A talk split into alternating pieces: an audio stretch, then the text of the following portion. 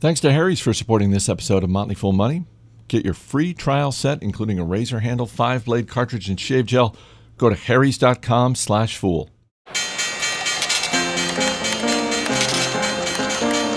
Everybody needs money. That's why they call it money. The best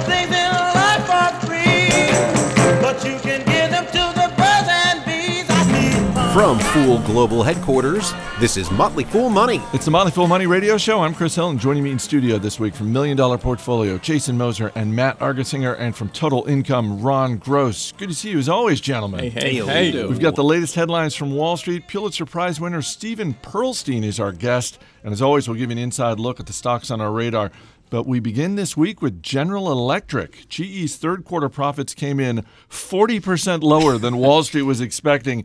New CEO John Flannery submitted his entry for understatement of the year when he called it, quote, a very challenging quarter. And Ron, interesting to see the stock because this is a stock that typically does not move all that much. And right at the open, it was down 8%, but it did recover Friday Right. morning. Because I think it's a bet on the future because the past is over. And Flannery's in there and he's he's being pretty serious about this. Everything's up for review. Everything is up for exam- examination. Every stone turned, he says. No sacred cows.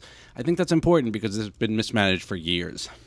I think what you're going to see probably is to look to see what doesn't fit, and then you'll start to see some some dispositions, some selling of things. And what's important to keep an eye on is the dividend. Is that in danger? Because if it is, and it probably is, a lot of people will be very upset. Wait a second. Before I go to Jason, h- how much danger it is is it in? Because uh, for whatever GE stock has done over the past decade or two, the dividend was something that you could always count on.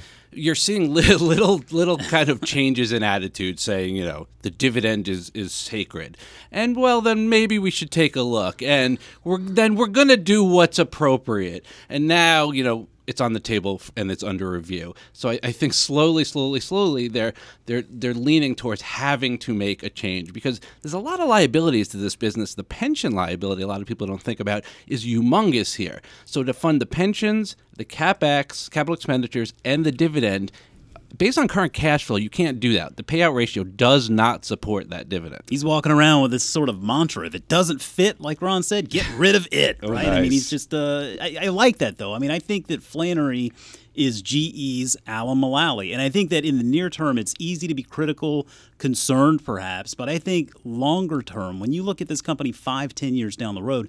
He's he's shoring this company up, and I mean it, it's not like they're going to cut the dividend completely. I don't think. I mean, if they have to cut the dividend somewhat, I think at least it's something you have to consider because we've seen companies before in times of trouble, they'll pull back on that dividend to make sure that they have the business, the balance sheet shored up. And like Ron mentioned there, those pension liabilities, that is a real challenge that they will have to address.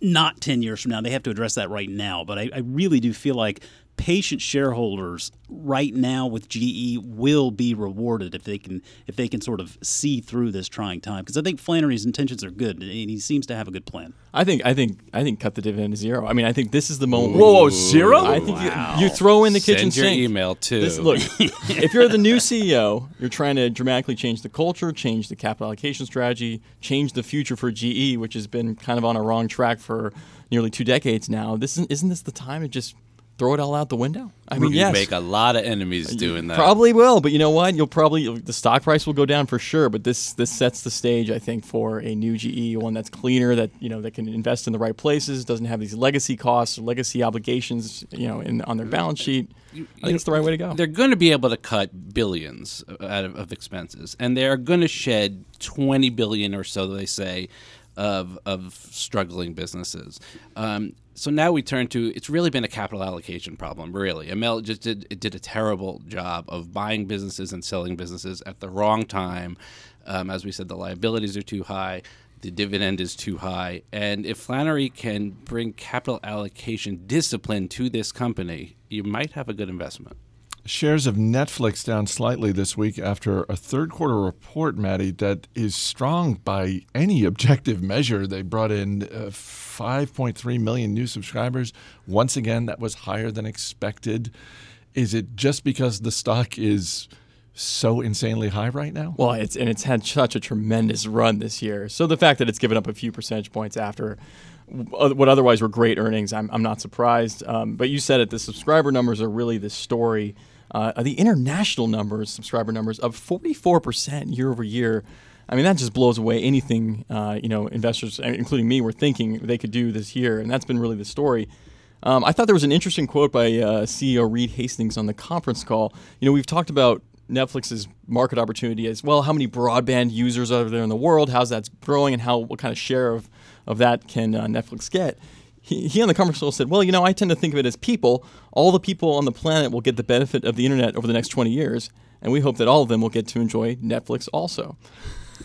Is it, his addressable market is the entire planet. It might be the entire It's- population. It's of, a business plan. It is. There you I- go. so you know maybe a new benchmark there for market opportunity, but I think that's important for a number of reasons because I think if you if you're if you buy Netflix right now at today's price at an 85 billion dollar market cap at a valuation that a lot of investors would call insane, I think you have to believe that this is a company that can achieve within a reasonable amount of time something like on the order of 500 million subscribers because the content costs for this business are going the wrong way. They're going to spend between seven and eight billion dollars on content next year, something 17 billion over the next few years. I think that number gets revised up. The content cost per subscriber is growing faster than the revenue per subscriber. That's unsustainable. So can they get to a point where that number plateaus, the subscriber number continues to grow? That's where they need to get. Yeah, Jason, when you think about how Netflix recently announced that they were raising prices uh, to a person, we all agreed, well, of course, they have that pricing power. But as Maddie indicated, if if the costs are going up higher than their ability to raise prices, then maybe not in the next year or two, but starting in 2020 and beyond, this becomes a serious problem. Yeah, and I'm glad you brought that up because it's sort of what sticks on my mind in regard to Netflix because what we've tracked quarter in, quarter out is the growth in that obligation, that content obligation versus the growth in revenue. And revenue, at some point or another, they're going to have sort of a saturated user base. And so the growth in revenue is going to have to come from uh, price increases to, to some extent. And, and I just wonder how far they can go with that. I mean, I think it's fair to expect that they will raise prices every year to two years. Now, as long as they can keep, I think, a core, simple, uh, low cost option for all viewers out there, that'll probably behoove them.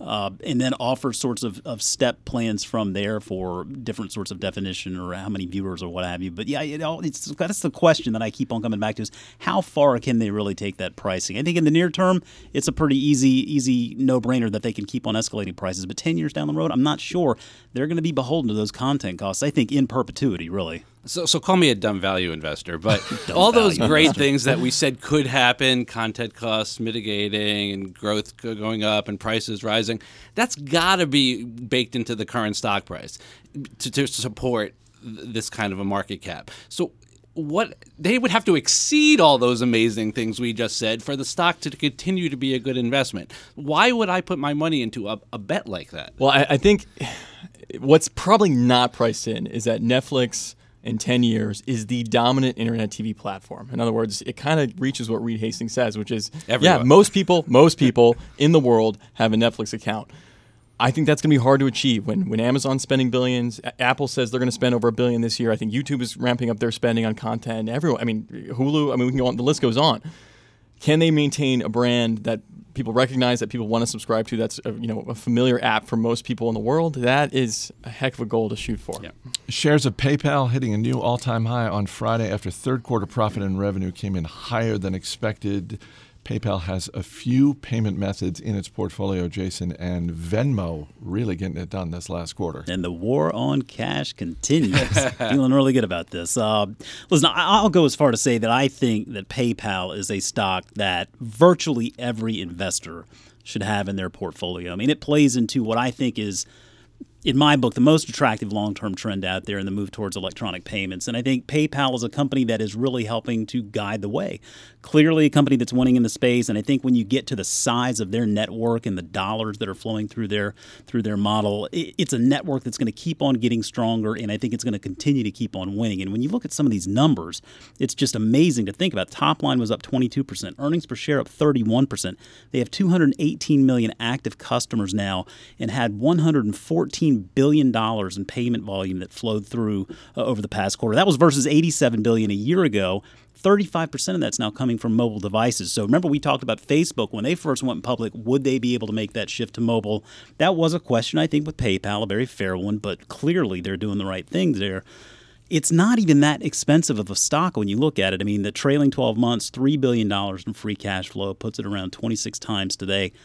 I, I, think it's a high quality business in a very attractive uh, space there for the coming decade and beyond. So I own shares. We own shares in a million dollar portfolio. Just call it out as a best buy now. It's, it's, it's I think it's going to be a great holding here for years to come. And Ron, I don't know about your kid in college, but my kid in college, uh, back when we were in college and we needed money, we'd be like, "Hey, uh, mom, dad, check. could you send a check?" and uh, my kid is like, "Can you just Venmo me some yeah, money?" Venmo's a big thing. My only problem with Venmo is that two people can have a Venmo account that connects to the same bank account. So my wife and I have one bank account. We can't each have a Venmo.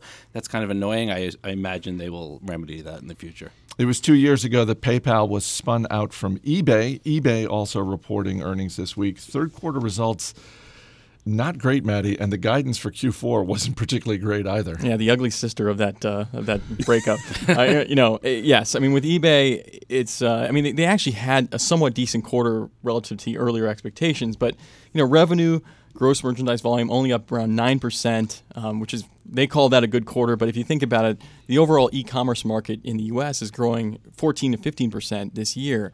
So take that into context. It seems like eBay is probably losing share in e commerce. I thought the StubHub revenue number up 5% was a little disappointing.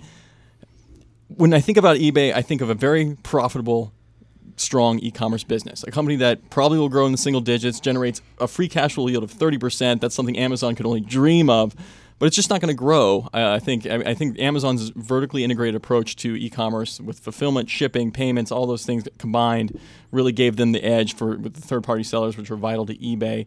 And so, um, and it's reflected in the stock. If you look at eBay, even if you adjust for PayPal eBay stock price is up 75% over the last five years. Amazon is up over 300%. That's that's a pretty big disparity. If they could go back in time a couple of years, would they have been better off keeping PayPal in house? No, I think I think the spinoff was ultimately good for for both businesses. I think there was more value created that way. I just think if they go back in time, eBay is going to make some bigger steps to follow more of the Amazon model than what they chose to do. Coming up, more earnings headlines and surprising news out of the restaurant industry. Stay right here. You're listening to Motley Fool Money. Welcome back to Motley Fool Money. Chris Hill here in studio with Jason Moser, Matt Argersinger, and Ron Gross. On Friday, the biggest winner on the New York Stock Exchange was Skechers USA. Blowout profits in the third quarter sent shares of the footwear retailer up more than 35%. A lot of good stuff in the Skechers report, Ron. What was your headline? Didn't see that coming. Yeah. Is that a good one? Uh, I guess maybe international wholesale business up 26%. Uh, same store sales up 4.4%. Domestic wholesale operations turned positive uh, for the first time earlier this year. Hasn't been positive in a while. So perhaps they're firing on all cylinders ish. Um, it, you know, expectations were pretty darn low. Stock wasn't even up before this week, um, and so this represents the, the, the complete appreciation for the entire year. So uh, low expectations, numbers came in good, and you saw the stock soar. Well, and since you uh, referred to yourself uh, in the previous segment as a value guy, uh, what do you do with a, a, situation like this? Because this was a stock that was down, and there weren't huge expectations. They crushed them. Credit for that. Yeah. What do you do with a stock that's up 35% in one day? All right. So, first, understand that the net income being up 42% is a little misleading because they had a huge tax benefit. So, operating earnings were only up about 13%. First thing to recognize. Stock was relatively cheap at 15 times. Now, after the move, we're at 18 and a half. Still not too shabby. Pretty cheap still, as long as they can continue to execute. And based on their comments, it looks like they will for at least the next year. Procter & Gamble's first quarter report was mixed. Profits higher than expected, revenue lower than expected. Uh, the report was mixed, Jason. The reaction to the report was uh, just flat out negative. Yeah, I really feel like this should be a better investment than it has been recently. It reminds me a lot of McCormick in that I defy you to find a household in this country that doesn't have at least a couple of Procter & Gamble's products in it. But the problem is that it's a really big business now at $230 billion market cap And so you need to see value start coming back in the form of dividends, share buybacks, and whatnot. They're not really nailing it on the repurchase side. It's down just about counts just about four and a half percent uh, since 2013. I can see why Nelson Peltz was trying to go activist here. I mean, I think there is probably an, an opportunity to unlock some value there. But if you look at sort of you look at this consumer space now, we're seeing more brands coming to market that are focusing on these messages of being more environmentally friendly or more customer centric. Uh, look at Harry's razors, for example. I mean, that's a sponsor of our show, and and they're taking that razor business and really focusing on that customer centric model. And I think Gillette has really let uh, that pass them by. And I think one of Harry's competitors even was acquired by Unilever. So you don't want to wake up ten years from now and look at this space and think, what in the hell just happened here? It's not going to happen overnight, but it will happen slowly but surely. You can let these new brands pass you right by, and then then Procter and Gamble could find themselves in a real pickle. Uh, so a big business with a lot of great brands. I think they probably just need to do a better job of of exploiting that and then figuring out new ways to return value to shareholders. So, as you said, Procter and Gamble, 230 billion. General Electric, that we led the show with, just over 200 billion. Let's say, for the sake of argument, you don't want to go the radical Matt Argersinger route of cut the dividend to zero, cut everything. Um, isn't the obvious move with these two huge, diverse businesses to just start identifying? major divisions to just sell off because there was a point in time where a big part of Procter and Gamble's business or certainly a significant part was food. We saw them shed that pretty steadily over the past decade. It really seems like between GE and Procter and Gamble, there should be a lot of business units that are on sale right now. I think with Procter and Gamble, it is it's a very easy argument to make because they have so many brands in that portfolio. You go through and identify ten to fifteen laggards and just get rid of them and really focus on what you're doing well. Uh, as far as General Electric, I'll let Ron speak to that. no, yeah, you've got to get rid of something. You know, interestingly with GE, the healthcare business, which the new CEO ran, could be one to get rid of because it doesn't necessarily fit in the other industrial businesses um, but it happens to be a real strong one, so that could be one way to unlock some value. They're keeping the lights, though, right? They're keeping the lighting uh, business. Don't worry, they bring good things to life. And let's be clear, though. I mean, Procter and Gamble's been a good investment for investors over the last five years. You've made money, but it has has been outpaced by the market, and that's really that's really the measuring stick you need to consider as we've talked about before, tough times in the restaurant industry of late, but a good week for shareholders of Ruby Tuesday. Uh, not an earnings report, but a lifeline from a private equity firm in Atlanta that is taking Ruby Tuesday private, and shares of Ruby Tuesday up 20% this week on the buyout news. Was I the only one stunned by this? That that someone looked at Ruby Tuesday and found uh, apparently enough value that they wanted to plunk down a 20% premium for this? It's probably largely a real estate play. They own about 270 of the sites um, where their locations sit. They own all of the buildings, but uh, the real estate itself only about 270 sites. So there is value there um, that can probably be unlocked. I don't even, the business probably can be saved if you really shrink it down and only keep the, the performing units and then get, get rid of the real estate of the, of the rest. Sounds too much like that Sears play to me. I, I think you just got to steer clear of those oh, there's value in the real estate. Let's go to our man behind the glass, Steve Broido. Steve, uh, we know you're a fan of Olive Garden. Ruby Tuesday, do, have you ever been? And if so, when was the last time? Uh, I have been. I can't remember when. It's one of those restaurants that you kind of, it's like TGI Fridays, Ruby Tuesdays, ben, Bennigan's. I don't know, man. Houlihan's. It, Houlihan's. it just doesn't, it doesn't register. I, I'm just not mindful of it. So to Ron's point about potentially they, they focus on the performing restaurants and sell off the others, do you think that opens the way for more Olive Gardens around? I surely hope so. I surely hope so. All right, Ron. Don't call me Shirley. Ron Gross, Jason Moser, Matt Argersinger, guys. We'll see you later in the show. Up next, a conversation with Pulitzer Prize winner Steven Pearlstein. Stay right here. You're listening to Motley Fool Money. Goodbye,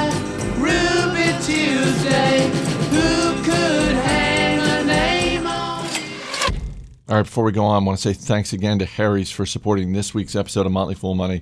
I've been using Harry's products for years. I love them. It's the smoothest shave I've ever had, period. And Harry's is so confident that you're going to love their blades. They're giving you their trial set for free. Just cover the $3 in shipping. That's it.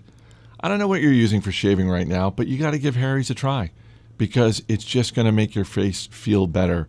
And you only get one face in life. So treat it right.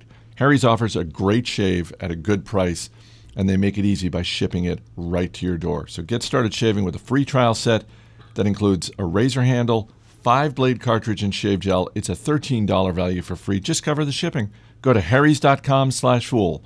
That's harrys.com slash fool. There is nothing quite as wonderful as money. There is Welcome back to Motley Fool Money. I'm Chris Hill. Last week at the Motley Fool's annual Writers Conference, I got the chance to interview Steven Pearlstein in front of a live audience. A longtime editor and columnist at the Washington Post, Pearlstein was awarded the Pulitzer Prize in 2008 for his commentary on the Great Recession. He first came to the Washington Post to be the deputy business editor. He was hired by the legendary Ben Bradlee. Bradlee actually hired Pearlstein over the objection of every other editor on staff at the Washington Post. After talking about his early days in journalism, I asked Steven Pearlstein about his writing in the months that led up to the financial crisis. So let's fast forward to your column writing career because um, I spent a little time on the Pulitzer Prize website. Um, and one of the great things about the site is um, it doesn't just say, well, here are the people who won. They give you the body of work for which the person is honored. Um, so you actually went back and read all that? I didn't say I read all of it. Oh, all right. How, how, how was it okay? It's good stuff. Oh, okay. They knew what they were doing. Um, but uh, let's talk a little bit about that period of time because the columns that you were writing in early 2007 sort of lay the groundwork for um, the lead up to the financial crisis. So for anyone who's you know is familiar with the crisis and uh, or even if you've merely just you know read The Big Short or something like that, I mean it's easy to just immediately go towards the fall of 2008 when Wall Street was in meltdown mode. But you were writing in January, February of 2007, sort of seeing these pieces of the puzzle that slowly started to form. Um, what were you seeing at the time that got you concerned? So I'm going to do a little digression, but it will help answer this question. In those days, people who worked on newspaper business sections, they were either financial reporters, meaning they covered finance, they covered the markets basically. Sometimes you added banks to that, but there, there were those people. There were people who covered companies. They were business reporters who covered the airline industry or the, you know, the steel industry or whatever. And then there were economic reporters who covered the economy, and they tended to cover economic policy as well, like you know budgets and taxes and things like that. Um, and when I was an editor, I was very frustrated with this sort of division of labor because it always seemed to me that if you could somehow put all of those things together, you'd have a much better sense um, of what was going on the business reporters didn't know anything about economics, and the economic reporters, I can assure you, didn't know how to read an income statement. Um, and uh, so that was the problem. When you're writing about the economy, you say, well, if you do this, businesses will do that. And, you know, I would say to them, well, have you ever, ever talked to a business? No. Okay. So, uh, anyway, I set out to, to do something different, which was to be none of those and all of them at the same time. So the first thing I need to tell you is I'm not a market reporter. And I wasn't a market reporter in 2007 when, as happens in any bubble, all market reporters read each other and tend to think alike. You know, they, they operate like we all operate in a bubble. So I, here I was confronted with something that I, I'll tell you about in a minute, that, that I didn't come, I hadn't read all the stuff about mortgages. I hadn't read all this stuff ab- about um, CDS and CDOs and, and all that. I, I, was- I was vaguely familiar with it, but I really wasn't that familiar with it. My, if I had any specialty, it was in economics, not, not in finance. Anyway, there was this thing called New Century Mortgage or something like that, um, and it had uh, it was was going under in uh, uh, that time, January and February, I believe, of 2007. And two things about it: there was a investment bank here in Arlington, in Rosslyn, called Friedman, Billings and Ramsey. Well, it was a big deal at the time. It was a small but very fast-growing, very hot shop they took a lot of banks public, but they did also a lot of, uh, you know, uh, investment banking having to do with mortgages and mortgage companies. In fact, they had taken New Century public. and uh, I had done some, uh, you know, in those days, Washington Post covered local businesses, and that was one of the things that I did. I wrote about local businesses, and I had written about Friedman, Billings, and Ramsey, and frankly, I'd always thought they were a little bit uh, sleazy.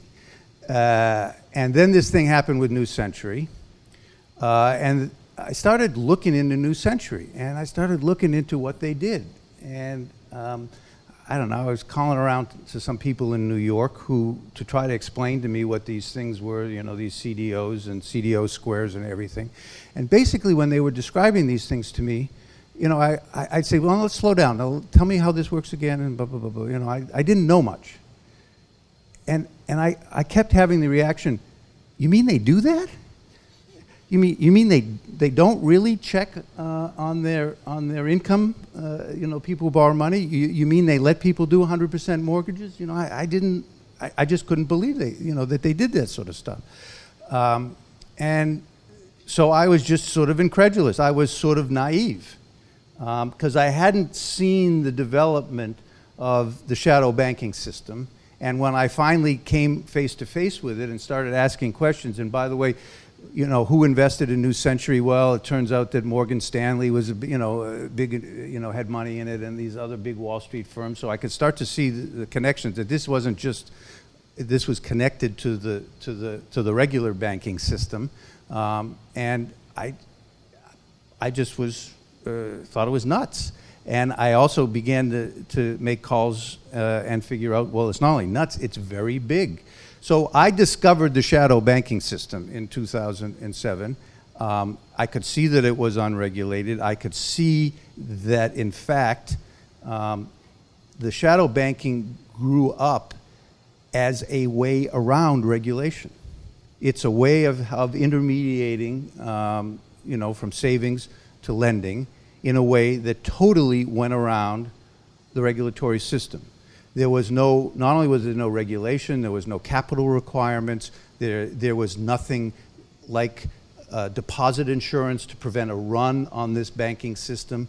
Um, and uh, the banks couldn't go to the Fed. These, the banks in the shadow banking system, like New Century, can't go to the Fed and get money in terms if they have a liquidity problem. So all the architecture that had been developed ever since the New, the new Deal to make the banking system safe what the shadow banking system was was a workaround, a regulatory workaround. That's why, and that's why all the money was going through that other, those other channels.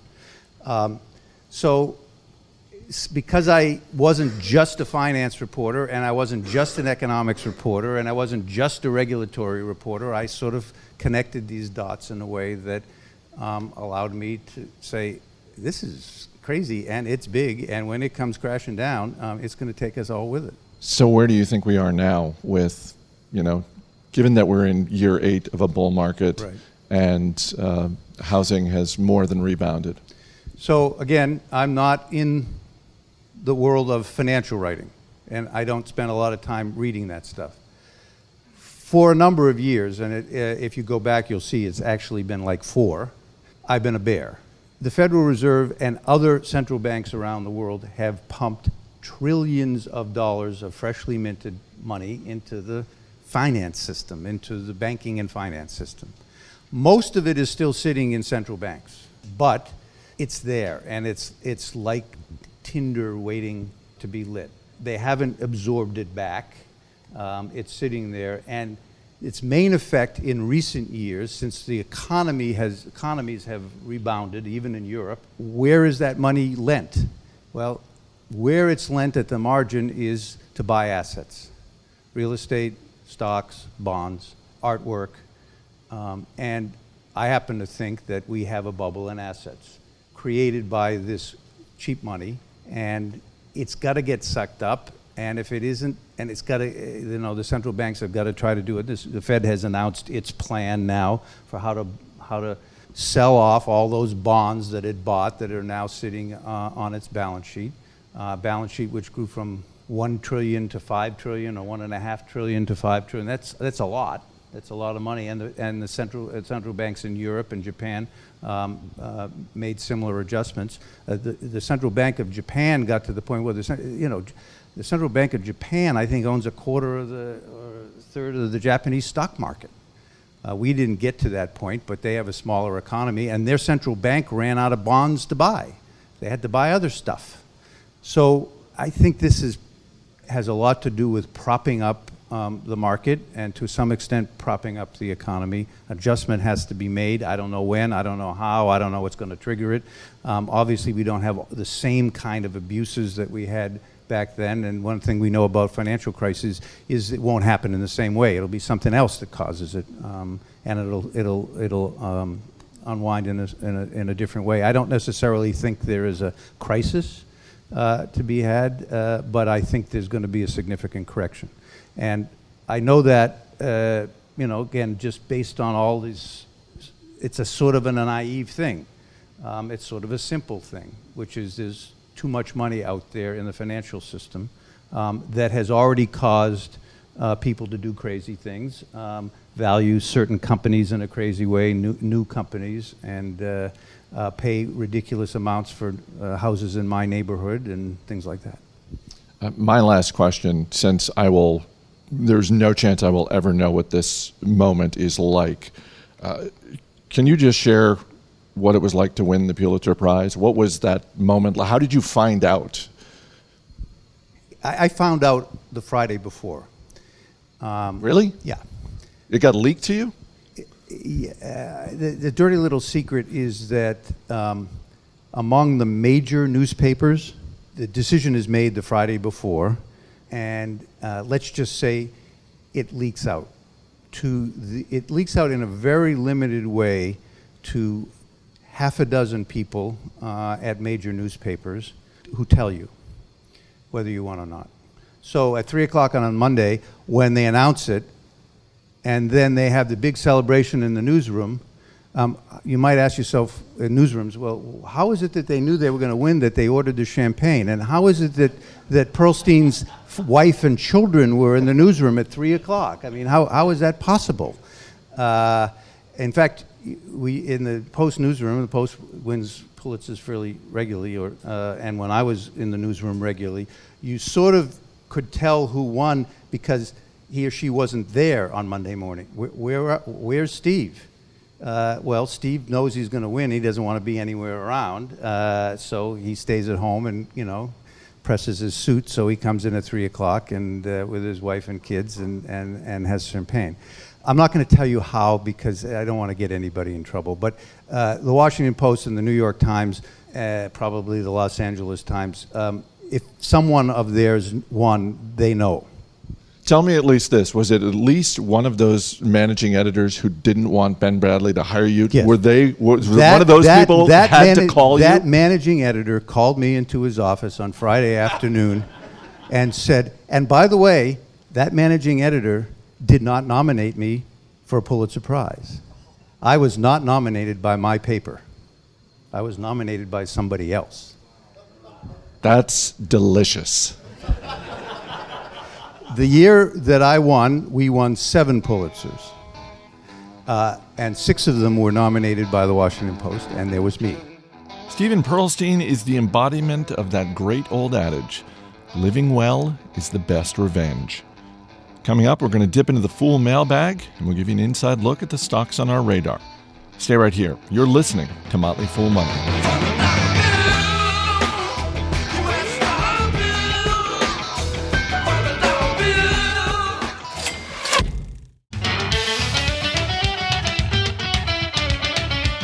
As always, people on the show may have interest in the stocks they talk about, and the Motley Fool may have formal recommendations for or against. So don't buy or sell stocks based solely on what you hear. Welcome back to Motley Fool Money. Chris Hill here in studio once again with Jason Moser, Matt Argersinger, and Ron Gross. Our email address is radio at fool.com from Alan Bishop, who writes Earlier this month, I ran my second half marathon and I opted to listen to Motley Fool Money. You delivered 40 minutes where I didn't have to think about questions like, why am I subjecting myself to this again? It must have worked because I set a personal record at one hour and 57 minutes. Thanks and keep up the great work. All right. Congrats to Alan. Nice and thank you for giving us our new motto Motley Fool Money, slightly less terrible than running 13 Will, will you be listening to our show when you uh, run your marathon this weekend? The Marine Corps Marathon? Yes. I will absolutely not be listening to this show. I'm doing the show. I don't need to That's listen fair. to it. That's fair. Uh, please email us radio at fool.com because next week on our Market Foolery podcast, all week, we're going to be doing in advance of Halloween overrated and underrated candy. And we'll kick it off just going around the table real quick. Overrated Halloween candy, Ron Gross, what do you got? Don't send me email here. The regular milk chocolate M&Ms in just the mini bag, they're just not that good. Oh, that's a bold That's a call. staple, though. Jason Ooh. Moser, overrated? Man, whenever I got home and I had a baby Ruth in that bag, that thing had a one-way ticket to the trash Oh, can. I don't like the disagree. baby I Ruth. think it's Oh my the God. best. Don't like the baby Ruth. Uh, wow. No, Maddie? overrated. It's Smarties. Like I think they're cheap. They come in enormous bags. They're light. I think cheap homeowners will buy them. They can throw them out to. I don't like Smarties. Are no way. Steve Broido, overrated candy, what do you got? Candy corn. Kill it. Oh, really? Even even though it only comes, it's the limited edition one. I hate it. All right. Wow. You, got, you got one? Uh, I, Skittles. Okay. Just you know what? Just give it up, Skittles. And, and by it the way, the tropical Skittles. Pack they're- it in? They're not helping. Uh, underrated candy. What do you got, Uh, I got the payday. You got your peanuts, you got your caramel, Ah, you got choice. delicious. Jason? I love milk duds. Maddie? Rolos. You don't see oh, them that Oh, much, and I'm not even a big Caramel fan, but Rolos are so good. they are. Steve? Lemonheads. Oh, really? You gotta break a tooth. You know why? I think you think they're underrated because they're so low rated. They're uh, terrific. Take five. They're five. terrific. The Take Take Five five, is clearly, but they're not underrated though. Oh, they're they- delicious. They're delicious, and they need to produce more of them. Chocolate pretzels, peanut butter, caramel, peanuts. Take five. Whoever's producing Take Five needs to up that production. I'm on board. All right. Email us radio at fool.com with your stock questions, but really also your overrated and underrated candies. Let's get to the stocks on our radar this week. Ron Gross, what are you looking at? I got McCormick, MKC, leading spice and herb company, controls about 20% of the global spice market. Recently acquired RB Foods, which has Frank's Red Hot sauce, which is a personal favorite of your, myself, me. Yours Yeah, truly. Me, yes, that. Uh, they're going to cut 100 million um, in expenses. That should improve margins.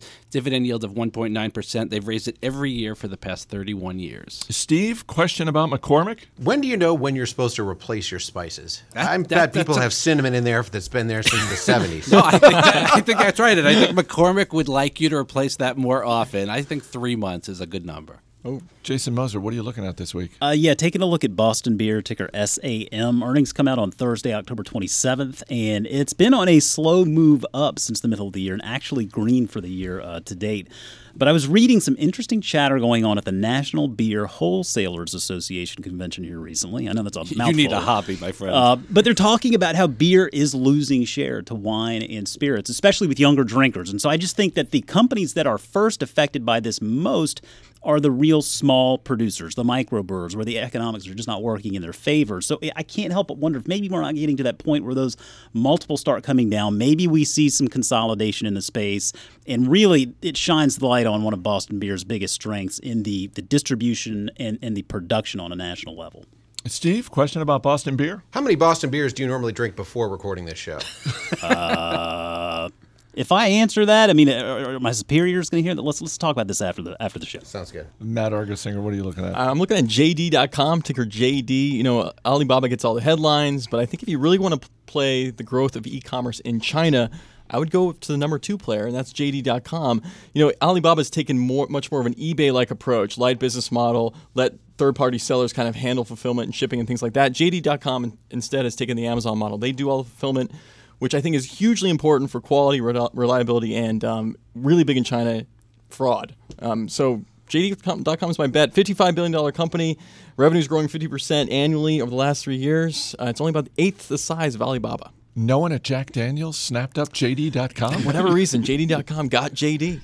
Steve, question about JD.com? Does the delivery model make sense in China, being such a large country with a very diverse terrain? I hope so. That's actually a good question. It is. Steve, Boston Beer, McCormick, JD.com, three very different businesses. You got one you want to add to your watch list? I'm feeling spicy, Ron. Nice. All right. Is there a particular spice in your cabinet that maybe needs to be replaced? Um, probably. I don't use a lot of spices, but I just I know that they sit there for a while and they seem to age.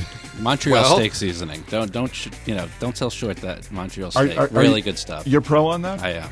All right. Ron Gross, Jason Moser, Matt Argersinger. Guys, thanks so much for being here. Thanks, Thanks, Chris. Chris. That's going to do it for this week's edition of Motley Fool Money. Our engineer is Steve Broido. Our producer is Matt Greer. I'm Chris Hill. Thanks for listening. We'll see you next week.